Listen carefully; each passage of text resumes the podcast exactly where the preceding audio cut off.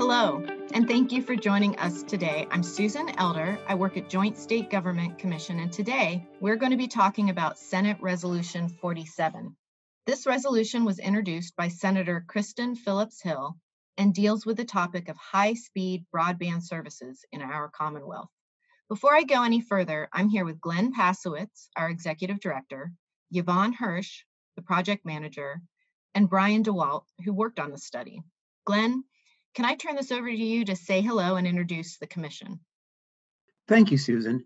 Let me start. I'll give a quick introduction about uh, who Joint State is and how we work. The Joint State Government Commission is the bicameral, nonpartisan public policy research and statutory research agency for the General Assembly.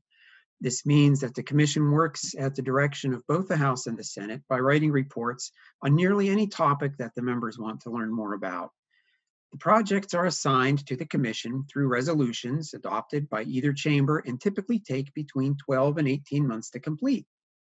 Examples of the variety include exotic wildlife school nurses and the recently released report on broadband internet access across the Commonwealth. The resolutions frequently direct the Commission to appoint advisory committees of experts to guide in whatever area is being studied. The committees meet several times during the course of each project, while the commission staff facilitates the meetings and handles the report's research and writing. Reports often include proposed legislation drafted by staff.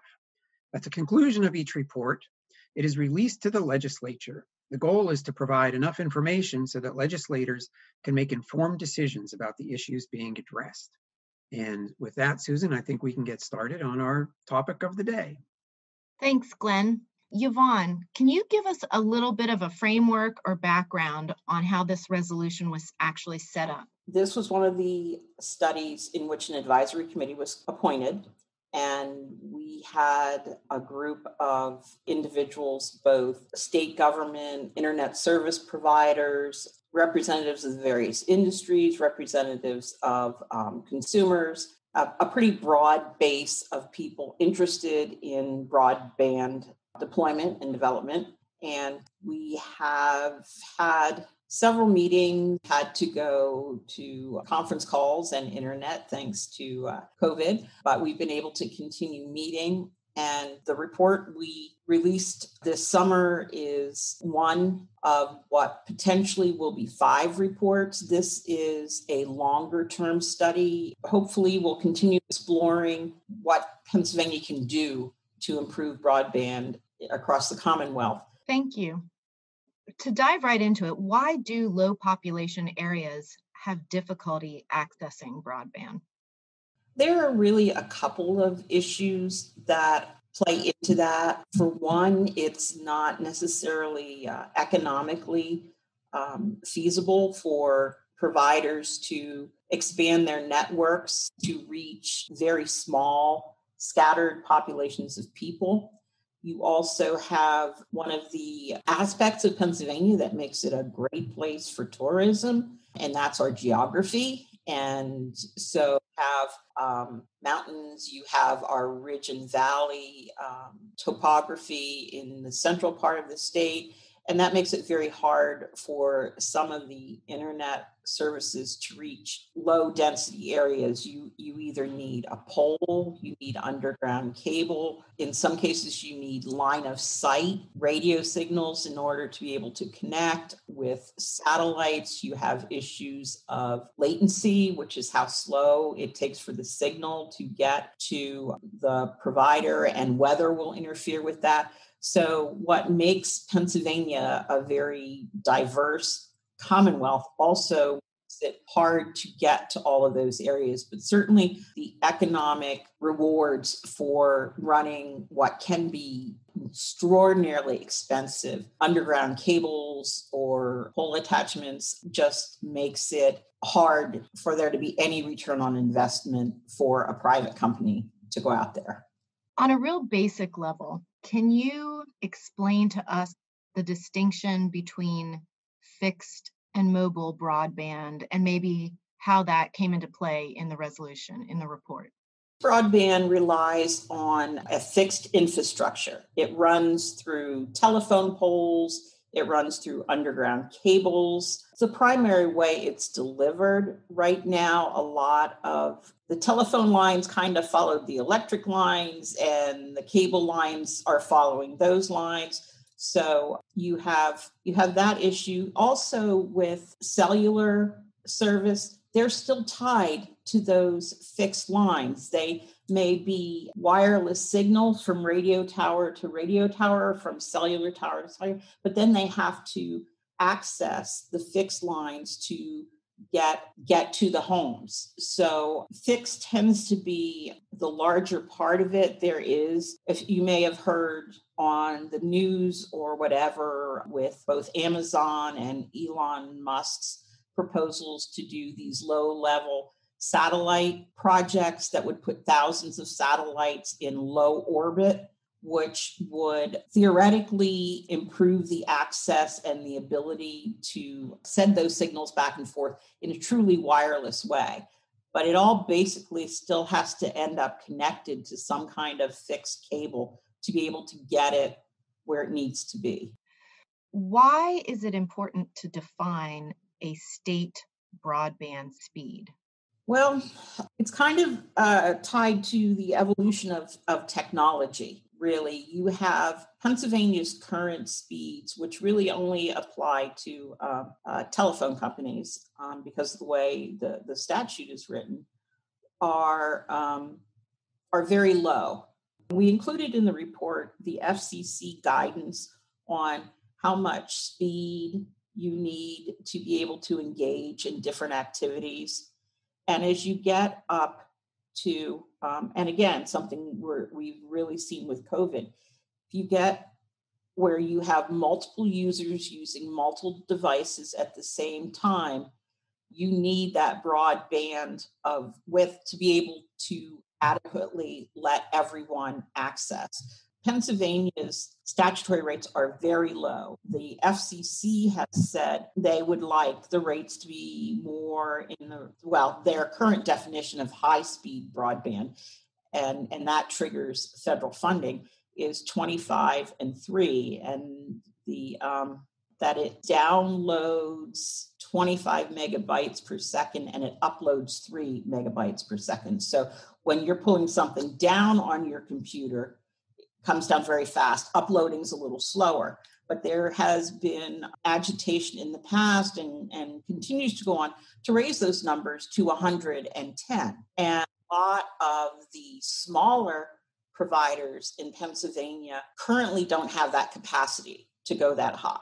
They're they're getting that they're getting the state minimum. But on, on the other hand, uh, there's been in the past year a lot of upgrading going on that companies are expanding their bandwidth and providing more access. So we're moving in the right direction.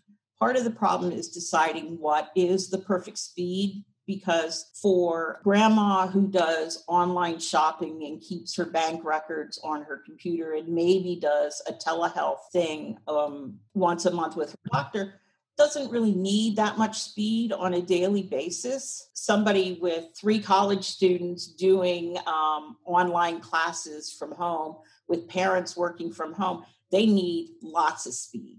So part of it is and it's some of it's tied to demand you you mentioned the FCC. So, Yvonne, what role does the FCC play in Pennsylvania's broadband policy?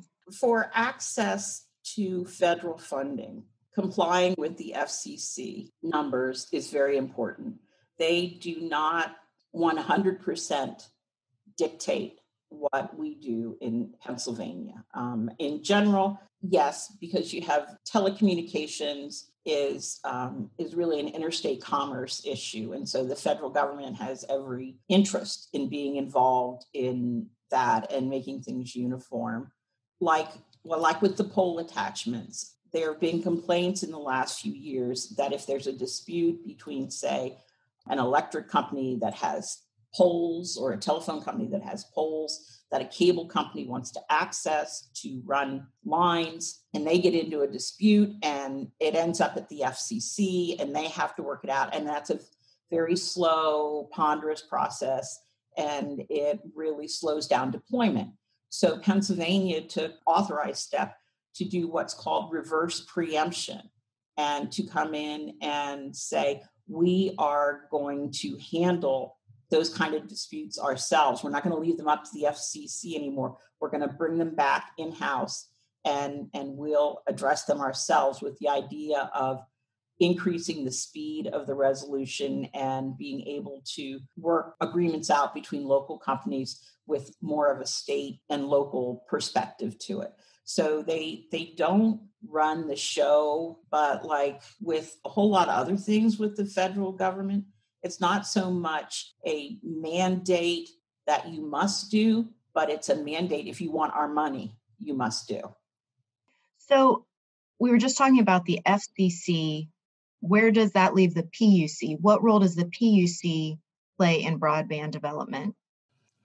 The puc has a bit of a limited role in Pennsylvania. Their jurisdiction, when it comes to telecommunications, is really limited to the telephone companies. They're responsible for telecommunications carriers who are offering broadband. So their role in broadband really comes with regulating those providers. So you can be an internet service provider and offer internet service through a means other than the telephone lines. And if you're not offering telephone service, like along with your cable service, then you're not going to be regulated by the PUC under their broadband regulations.